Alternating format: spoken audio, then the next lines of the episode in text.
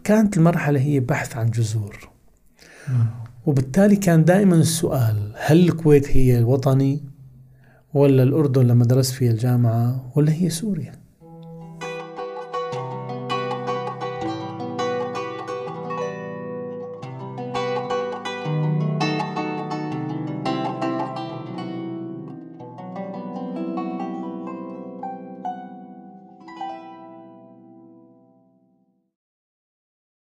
تنويه هام. مضاف بودكاست هي مساحة حرة للجميع بدون أي قيود. لذلك فإن صحة جميع المعلومات والتفاصيل الواردة في حلقات مضاف بودكاست هي مسؤولية صاحبها بالمطلق ولا تعبر عن مضاف بودكاست وفريقها.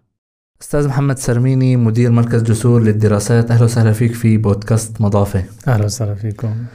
بودكاست مضافة اسم على مسمى. هي المكان اللي نحن بنقعد فيه نتبادل الأحاديث نتبادل القصص والخبرات والتجارب ولكن بشكل مختلف شوي آه، لأنه راح يكون المتحدث هو شخص واحد اللي هو حضرتك بحلقتنا اليوم.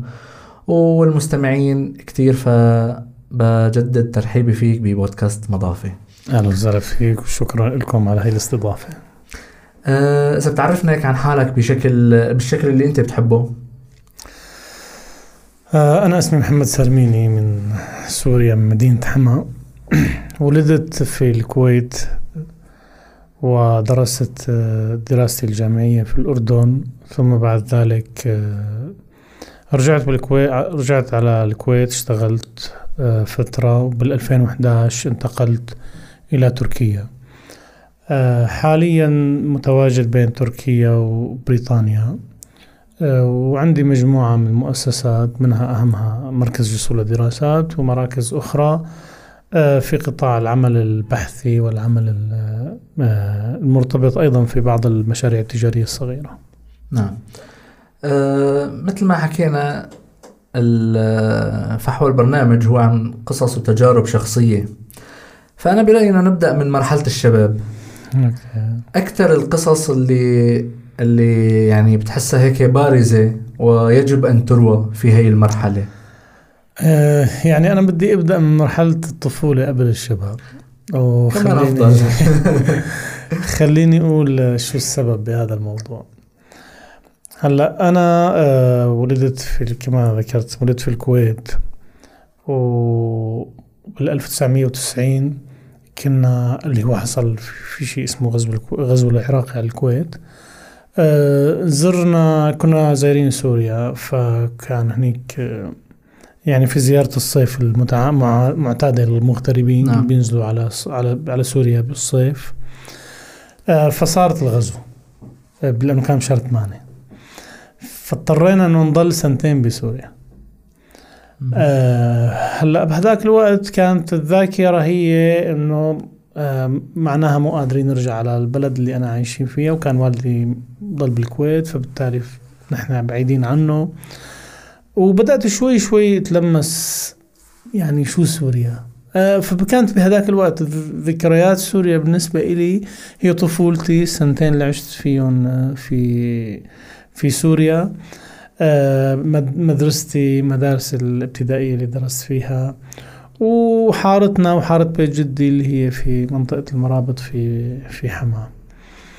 فكانت الذكريات بهداك الوقت آه، هيك مرتبطة. في شغلة كمان إنه مثلا بتذكر آه، عمي الله يرحمه آه، حب إنه يعني وهي كمان نقطة مهمة لأنه بالخليج عموما الأطفال ما بيشتغلوا لكن بسوريا كان نقطة مهمة. الناس يمكن ما بتعرف أو ما حست بأهميتها إلا يمكن بعد ما صارت الغربة واللجوء وهيك فصار اكتشفت إنه معظم السوريين عنده إضافة لل سواء كان تخصص العلمي عنده مهنة عنده معينة, مهنة معينة أخذها هو صغير نعم. فبذكر كان عملنا هيك اشترى اللي كانوا بيبيعوا فيها الايس كريم والبوظة وحطها قدام محله ف اللي بذكره إنه ما كثير يعني وأنا جاي من الكويت ما كثير استوعبت إنه ليش بدي أعمل هيك آه. بس إنه يعني ما زالت راسخة في ذهني في هي القصة هلأ بعدها رجعنا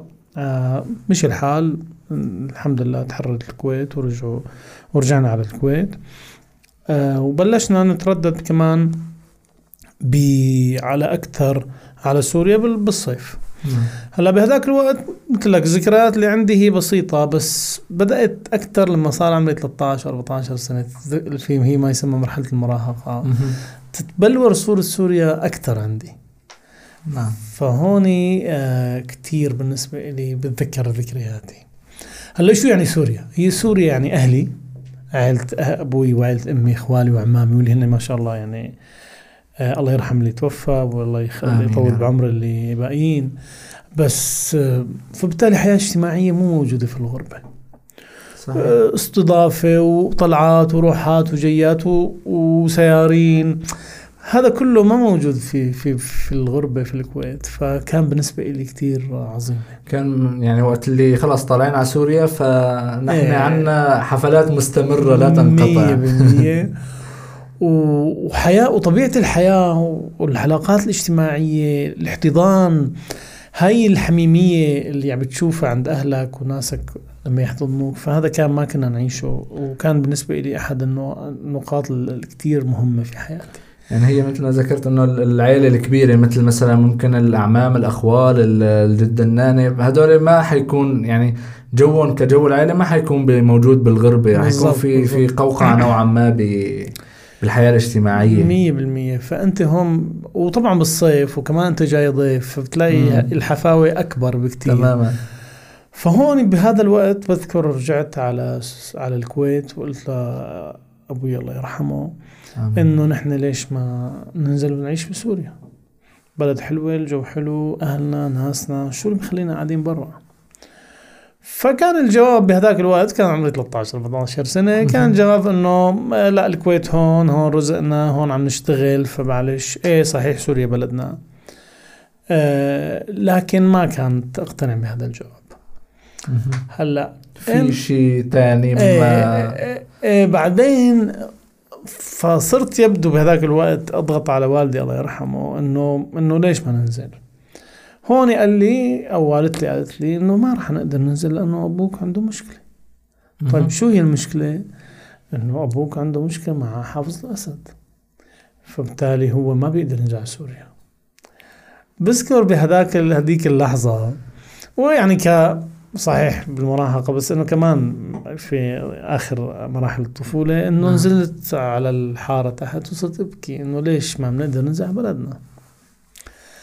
ف وإنه في شخص اسمه حافظ الأسد هو السبب إنه ما بنقدر ننزل على بلدنا. فهذا بالنسبة لي كان من النقاط المهمة في حياتي اللي أثرت فيني. أول شيء شفت قديش والدي الله يرحمه كان متأثر إنه أولاده عم بيضغطوا عليه كده. وأهله إنه ليش ما ننزل وإحنا بعيدين عن- بلدنا. وبنفس الوقت هو مو قادر. وأكيد هو كان عنده حجم من الذكريات في بلده. اللي طلع آه، تماماً. مرتبط فيها بشكل كتير كبير. ويمكن آه، يمكن نحن اللي عشنا برا أو اللي ولدنا برا ما عندنا حجم الذكريات اللي بيعيشها مثل هلأ مثلا كثير من اللاجئين السوريين. بفهم قديش هن بيحنوا لسوريا. لأنه مرتبطة بذكرياتهم. وذكريات الطفولة الحارة الاصحاب الأهل الطلعات الروحات الجيات آه، وخصوصي مثلا اللي درسوا جامعة هنيك. فهي مراحل بتضل محفورة بالذهن بشكل كتير كبير. خلص صارت صارت من الأشياء ال- ال- الركائز الأساسية في حياة الإنسان. هي هي اللي اللي انطلق منها فما بتنمسح بسهولة. مية بالمية. فهي بعتبرها هيك من المحطة. طيب. آه بس وعيت أكثر فهمت أكثر أنه ليش هو فعلا قضية معقدة وصراع طويل. بين حراك شعبي حقيقي رافض آه، لنظام كان بيعتبر إنه هاي البلد هي مزرعته وإنه كل ال- السوريين اللي فيها هم عبيد له. وهذا كان تشوفه أنت لما تنزل بالشوارع آه، تماثيل حافظ الأسد صور آه بالدفاتر بال- على المدا بالمدرسة. فهو كان في نوع من أنواع أنه كأنه وطبعا آه، هو توصيف فقط كأنه إله في عنده عبيد يعني. هو كان يتعامل مع مع الشعب السوري بهي الطريقة عمليا. آه من اللحظات كمان اللي هيك بتذكرها إنه لما كنا بوف لحظة وفاة حافظ الأسد. مهم. فكنا بالرياض وماشيين وسمعنا الخبر بالراديو. فوقفنا وكان معنا ناس أصحابنا. وقفنا إنه هذا الشعور إنه معقول خلاص يعني بتعرف اللحظة آه، كثير من المستبدين سواء كانوا آه، هم نفسهم أو محيطهم اللي حواليهم بيظنوا إنه هذا المستبد باقي للأبد. تماما. إنه خلص ما يعني ما بتفكر للحظة إنه ممكن ينتهي هذا الشيء قد ما هو ولما مشرش إيه ولما بينتهي بتحس بحاله الصدمة وإنه فعلا هذا واقع إنه هذا المستبد مهما طال فيه الأمد الإنسان رح يموت. راح يجي يوم وينتهي. تماما. إيه، وهي رسالة كثير مهمة إنه ما في مستبد مهما طال به الأمد إلا راح يجي له يوم ينتهي. نعم. النقطة اللي بعدها آه، طلعت على الجامعة درست بالأردن وأنا بعتبر دراستي الجامعية من أهم نقاط التحول في حياتي. حيث أن؟ آه، حيث أنه آه، أنا هون بدأت أوعى تماما أنه أنا خارج بلدي. بالتالي ما بقدر أمارس أي حقوق ما يسمى حقوق المواطنة الحقوق وصلت السياسية. فترة فترة مرحلة الشباب اللي هي خلص أنا بعد ما بدأت جامعة في شيء عم يتأسس. وأنا كنت بمرحلة الجامعة آه، قبل الجامعة كان عندي يعني ميولي السياسي بدأ يظهر أكثر إنه أنا بدي أشتغل في السياسة. ف آه، رحت لعند والدي وقلت له نحن أنا حابب أسجل علوم سياسية و... فقال لي يا ابني إحنا نحن أصلا ما بنزع سوريا فشلون بدك يعني وين بدك تشتغل؟ عادة علوم سياسية بدك تشتغل بالخارجية بمؤسسة من مؤسسات آه. الدولة فأنت شو حتشتغل؟ وأكيد ما راح يكون عندك شغل إنك تروح تشتغل أكاديمي مثلا. فسجلت إدارة أعمال وبس أنا الخلفية السياسية حاضرة عندي نعم فهون انخرطت بالعمل الطلابي بشكل كتير كبير آه، في جا... خلص بنفوت مع تبع العملي مباشرة ما. راح فتجربتي في العمل الطلابي وأنا بقول أنه العمل الطلابي هو النموذج المصغر للحياة السياسية على المستوى العام. فكثير من الناشطين في العمل السياسي آه، عفوا عفوا بالعمل الطلابي غالبا بيكونوا في المستقبل هم ناشطين في العمل السياسي في الشأن العام.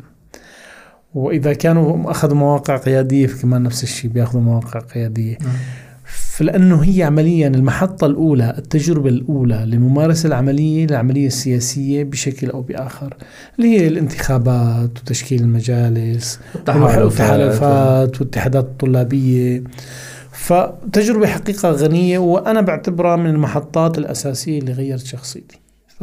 يعني اللي أثرت في شخصيتي حتى اليوم. نعم. واللي انعكست بعدين لما صار في عندي ممارسة سياسية حقيقية آه، أيام ما بعد الثورة. نعم. آه، رجعت على الكويت. بعد انتهاء دراسة ال- الجامعة بالأردن بعد رجعت إلى رجعت على الكويت. تمام. وكان حديث إنه خلص أنا هون سوريا والقضية السورية صارت مرتبطه فيني بشكل مهم.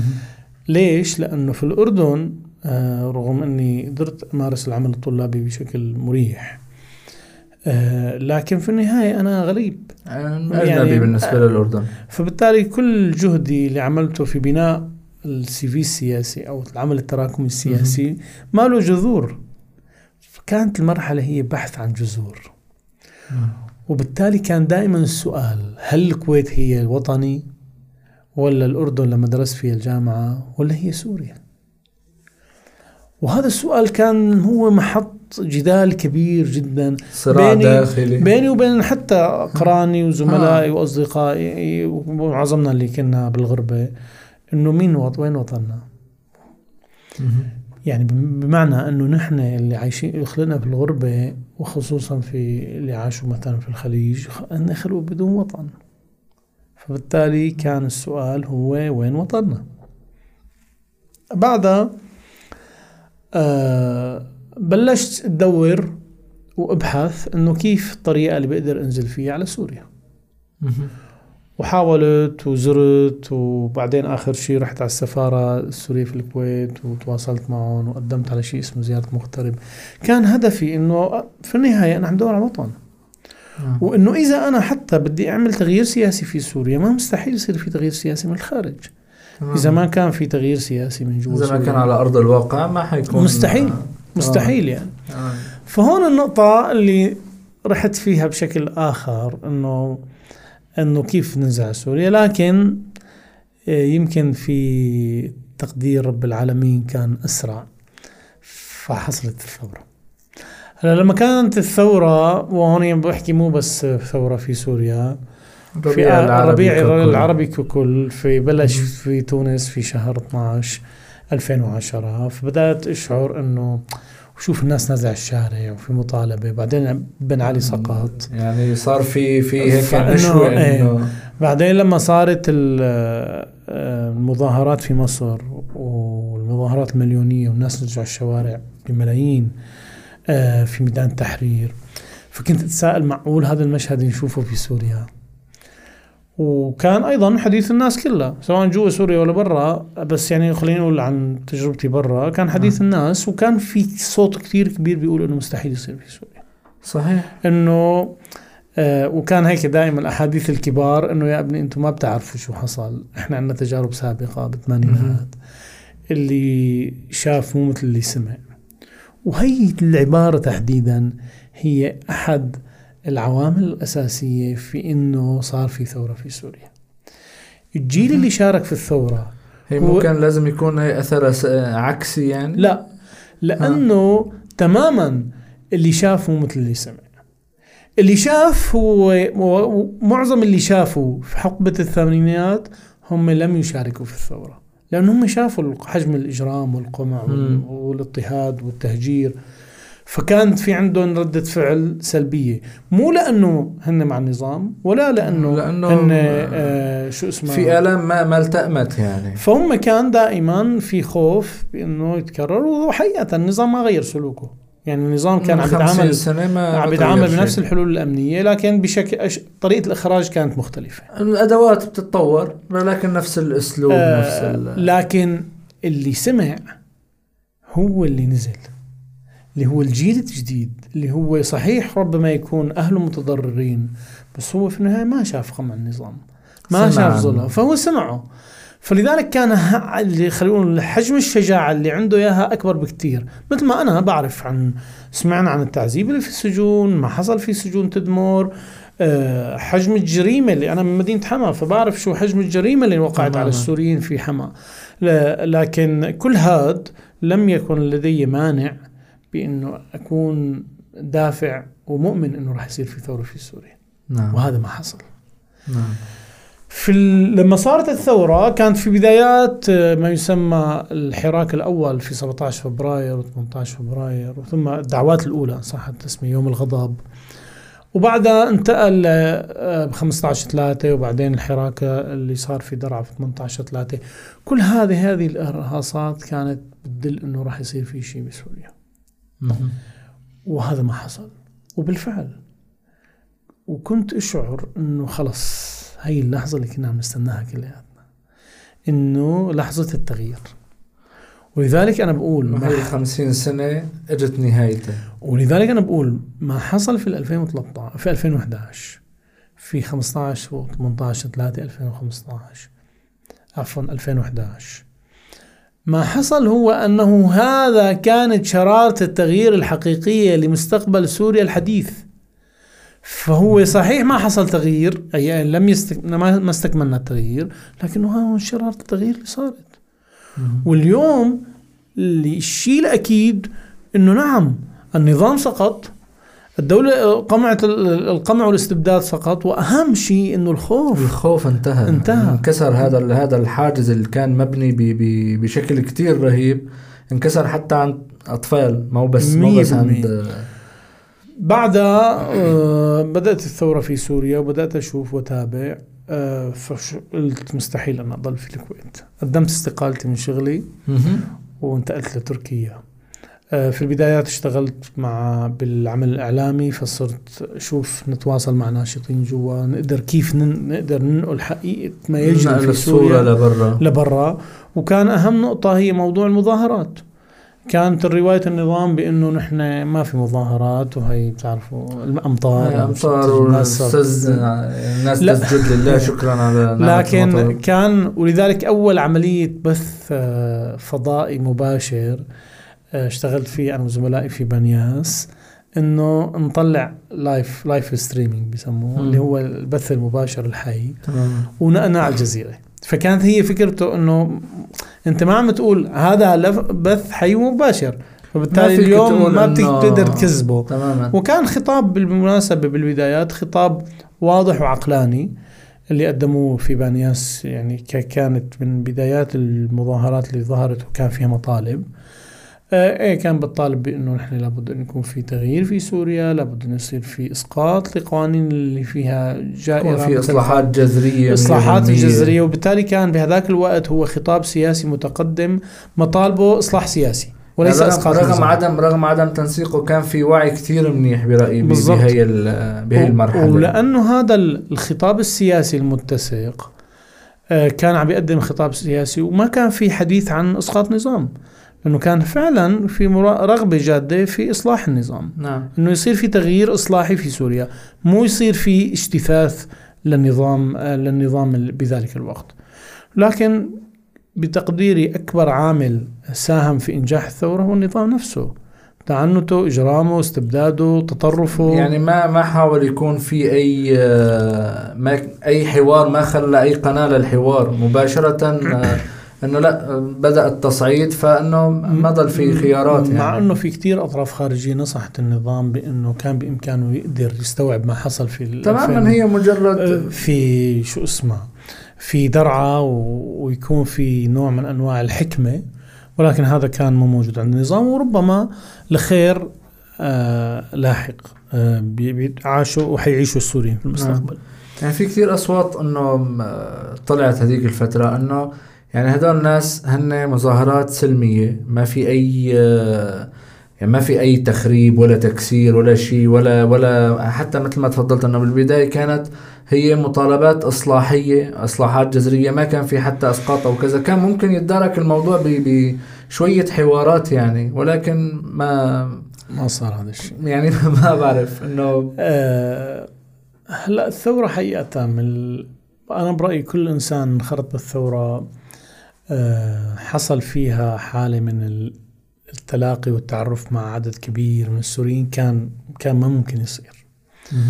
نحن بنعرف إنه كان السوريين آه بيخافوا يحكوا مع بعض سواء كان جوا سوريا ولا برا سوريا. صحيح. فبالتالي- التقارير كانت تجي من برا أكثر من اللي كانت. جوا. وبالتالي كان في خشية من إنه نحن نحكي نقعد مع بعض ونحكي. آه، بالحديث العامة وأحيانا إذا بتيجي شوي على الشأن العام أو السياسي فكان كان أكيد من المحظورات. تماما. اليوم الثورة عملت كسرت هذا الحاجز وبلش السوريين يحكوا مع بعض يتعرفوا على بعض. الأهم إنه إحنا كمان صرنا نتعرف على الجغرافيا السورية. يمكن ما عادت هي مجرد مجتمعات مغلقة. يمكن كثير من الناس يسمع بقرى وض- وضياع ومزارع وأقا وخليني أقول مناطق صغيرة ما كان يسمع فيها بالهيك. صحيح. سمع بأسماء عوائل و... وتجمعات ما كان يسمع بالهيك. سمع فيها بأسماء عشائر وقبائل و... آه، ما كان ما كنا نسمع فيها. كان صحيح شع... نحن كلياتنا بنقدم أنفسنا على أنه سوريين لكن كان كل واحد فينا عايش في قوقعة خاصة فيه. ال- الثورة كسرت هاي القوقعة أو خلت هاي القوقعة تنف... تنفجر وبالتالي صار في هذا حجم التعارف. الكبير القصري.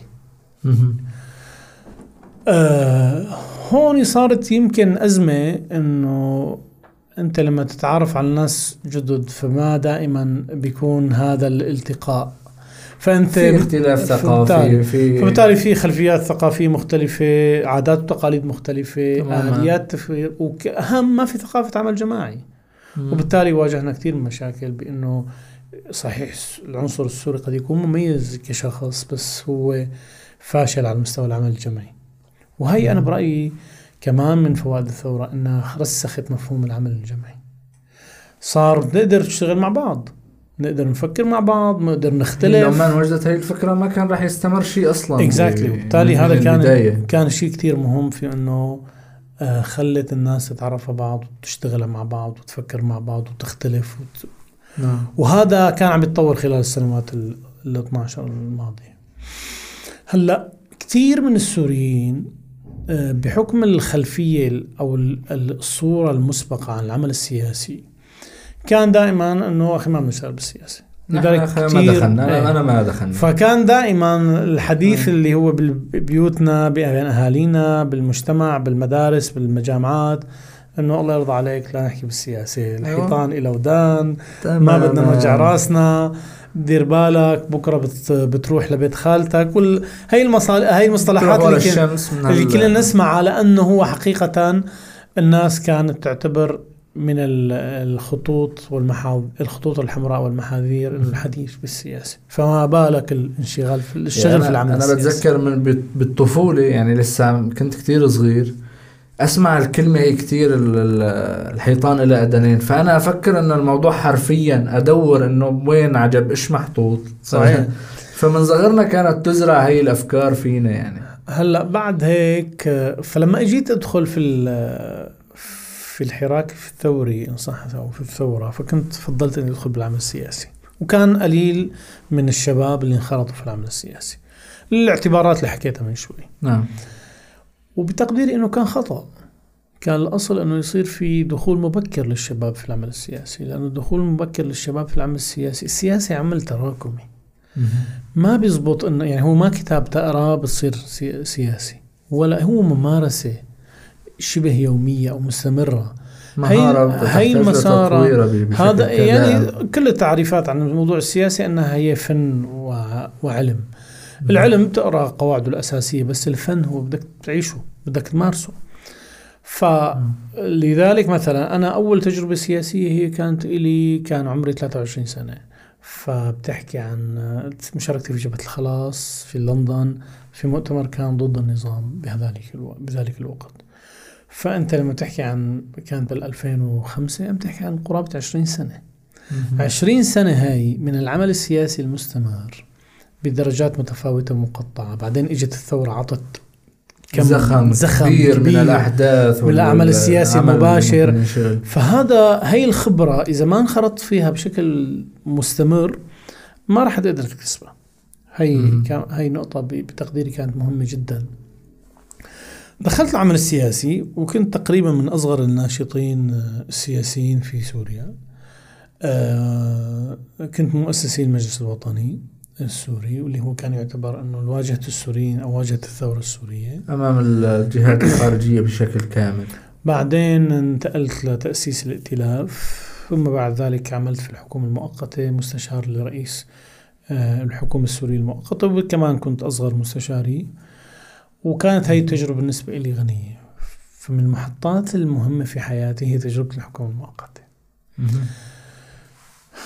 كمان نحن حالة آه، قوى شعبية أفراد ومؤسسات جماعات ما عنا أي انخراط في العمل الحكومي الدولة بالنسبة لنا شيء غير معلوم شيء فبالتالي إنك تمارس يعني. تمارس عمل حكومي كان هذا شيء كتير مهم وتجربة كتير مهمة يمكن ما كان عندنا التفاصيل العلمية المباشرة بس حقيقة بالفترات الأولى صار في في عمل مكثف لخلق نوع من أنواع التدريب على كيف أنك تقدر تمارس العمل الحكومي. وبتجربة كتير غنية. علمتني كيف الانضباط الالتزام آه، علمتني كيف تحمل مسؤولية وإدارة إدارة العمل المباشر.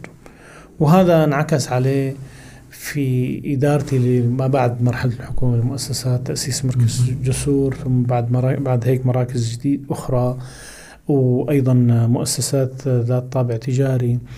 آه، بفضل الله اليوم عم نحكي عن آه، يعني فريق عمل من تقريبا 100 شخص.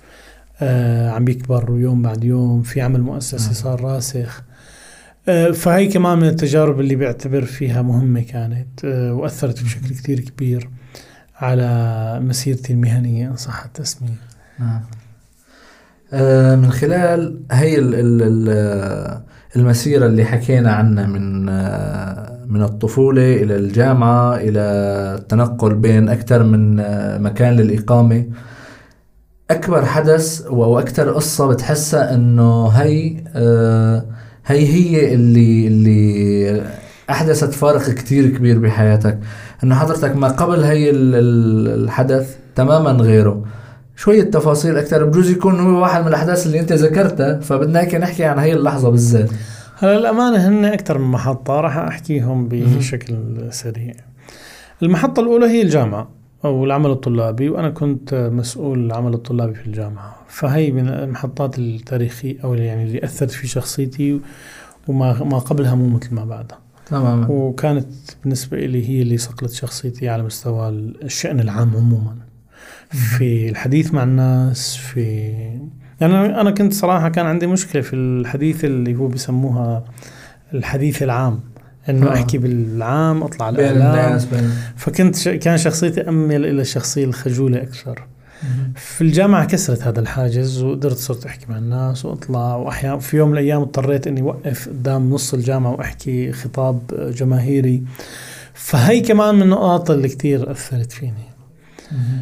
المرحلة الثانية أو المحطة الثانية هي الحكومة المؤقتة. كان شعرت بالمسؤولية الكبيرة إنه أنت اليوم هي حكو أول حكومة للثورة فبالتالي كمان لازم تثبت إنه نحن قادرين نعمل عمل مؤسسي حقيقي وإنه إحنا فعلا قادرين نكون بديل عن النظام. نعم. فعلى المستوى الشخصي أنا بدي أحكي عن تجربتي مش عن تجربة الحكومة. إنه إيه كنت هذا الموضوع حاضر عندي من اليوم الأول. فالالتزام الانضباط المواعيد ال- خلينا نقول استمرارية العمل المثابرة كان بالنسبة لي كتير مهم. آه، ف يعني هذا الشيء خلاه من المحطات اللي كتير مهمة. ومن محطة أيضا المهمة هي تأسيس جسور. آه، جسور كان حلم. وهوني بدي أحكي قديش مهم إنه يكون في عنا أحلام. آه، حلم كان كل اللي حوالي بيقولوا إنه صعب التحقيق. نعم. هلأ اللي بيؤمن فيه مثل مثلا كانت اللي بيؤمن فيني مثل زوجتي مشكوره آه وبعض الأصدقاء المقربين. آه إنه أوكي خلينا نجرب. يعني هو في النهاية بده يحاول نجح نجح ما نجح. هذا هذا كان ما خسرنا شيء. إيه يعني هذا اللي هو اللي كانوا متفائلين. آه في ناس كثير قالوا لي مستحيل. أنا لا ما تبلش من الأساس لأنه الموضوع م- م- ما في ما في مقومات. بازار. بعيد. أيوه بالضبط. فبصراحه لما بلشت وحطيت كانت عندي رؤية واضحة للسنوات الخمسة اللي بعد تأسيس جسور. أنا برأيي إنه إيه عمل بالنسبة لي نقلة نوعيه مهم. وكنت أشوف كيف عم بيكبر هذا المشروع. أه بتعرف لما يكون في عندك مثل طفل وعم تربيه وتشوفه على عينك عم شو عم بيكبر وبي... كل مرحلة بمرحلتها بيحبوا وكل- وبعدين بيمشي وبعدين عم بيرقد وبعدين عم بيكبر وبصير مسؤول. واليوم هذا الشيء نفس الشيء. نعم. كمان النقطة المهمة إنه أنا كنت حريص على إبني عمل مؤسسي يعني القصة اليوم آه، جسور ولا أي مؤسسة من المؤسسات ما مرتبطة بشخصي. مم. فبالتالي إذا في الضوابط المؤسساتية بال- اللي تمشي بالتالي عليها إذا كنت أنا موجود ولا مو موجود هذا العمل ماشي وهذا كتير مهم كمان. نعم. كمان إثبات إنه نحن كسوريين قادرين نعمل عمل مؤسسي ناجح مش بس عمل فردي ناجح إنما عمل مؤسسي ناجح. وأنه دائما الأعمال المؤسسية ليست مرتبطة فقط بالأشخاص. يعني نعم. هي مو دك مو مؤسسة فلان أو آه، مركز فلان. هو لا مؤسسة متكاملة.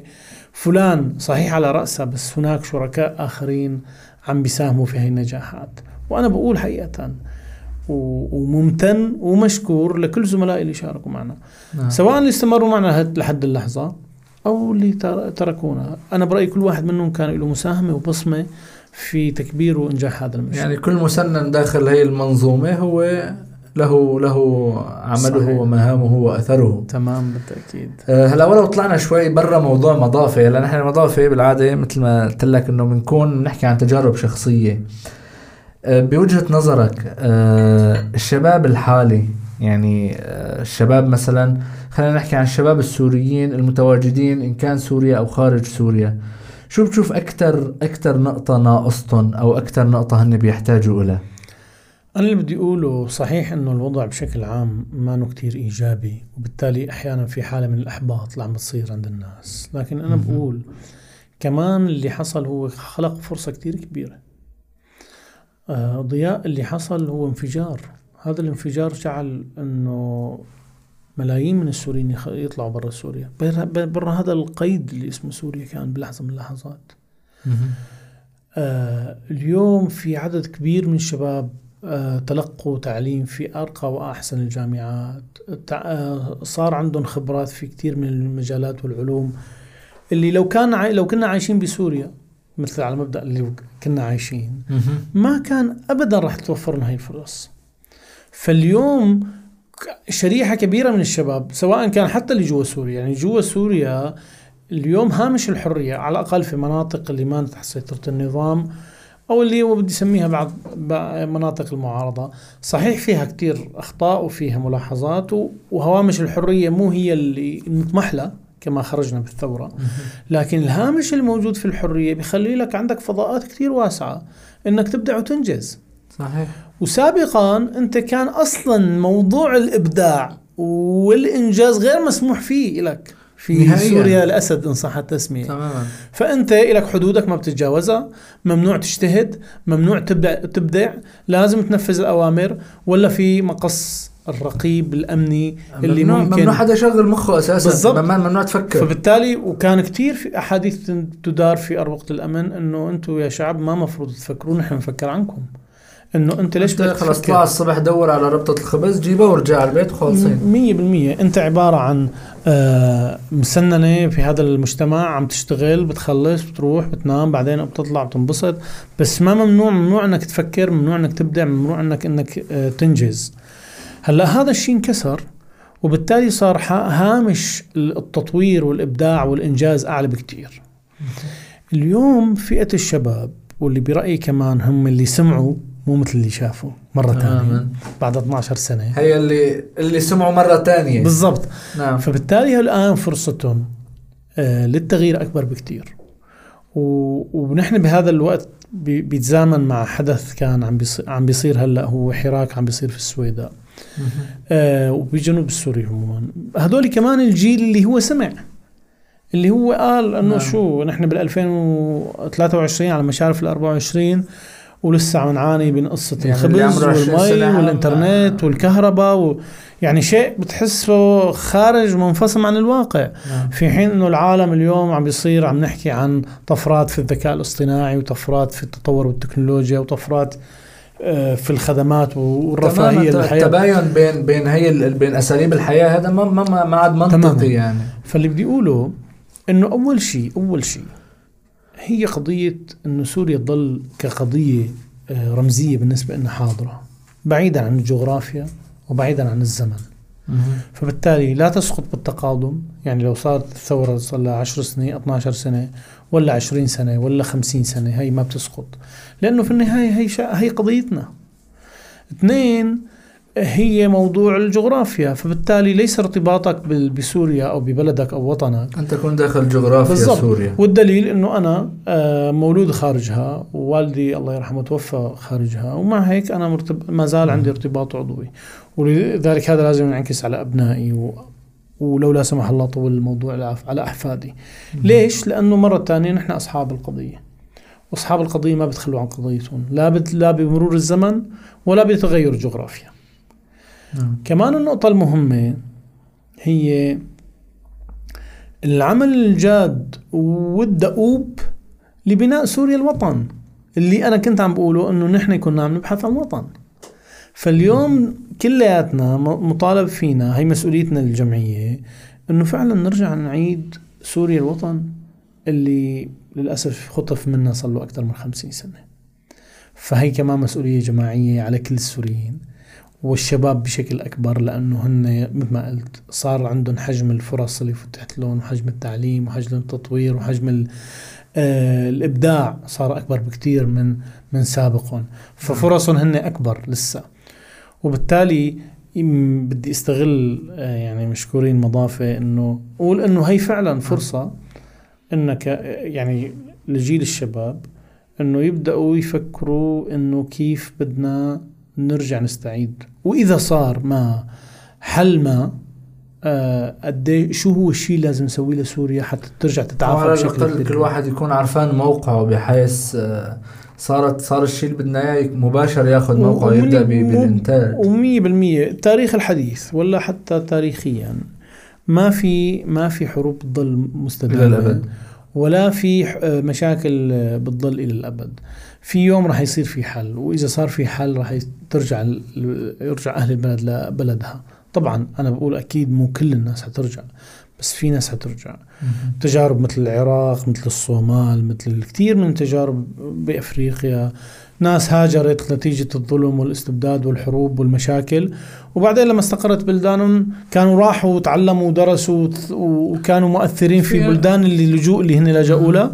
ورجعوا كوادر وطاقات كثير كبيرة أث- آه، ساهمت في بناء أوطانهم اغلب أغلب الدول الأوروبية فيك تاخذها مثال بهذا الموضوع يعني الوقت اللي بدأت الحروب وكذا كثير ناس طلعت من بلادهم لما وصلوا لحل الكل رجع وبي بي وفي طفرات في في هي. التجارب تماما تماما شكرا كثير أستاذ محمد. آه. انسرينا جدا بوجودك بيناتنا. أنا ش- وإن شاء الله تكون هيك كمان أنت انبسطت بمضافتنا. والله شكرا لهالمضافة اللطيفة والتجربة الجميلة. وشاكر استضافتكم. بتمنى أن نكون كمان نعم. كنت ضيف خفيف عليكم.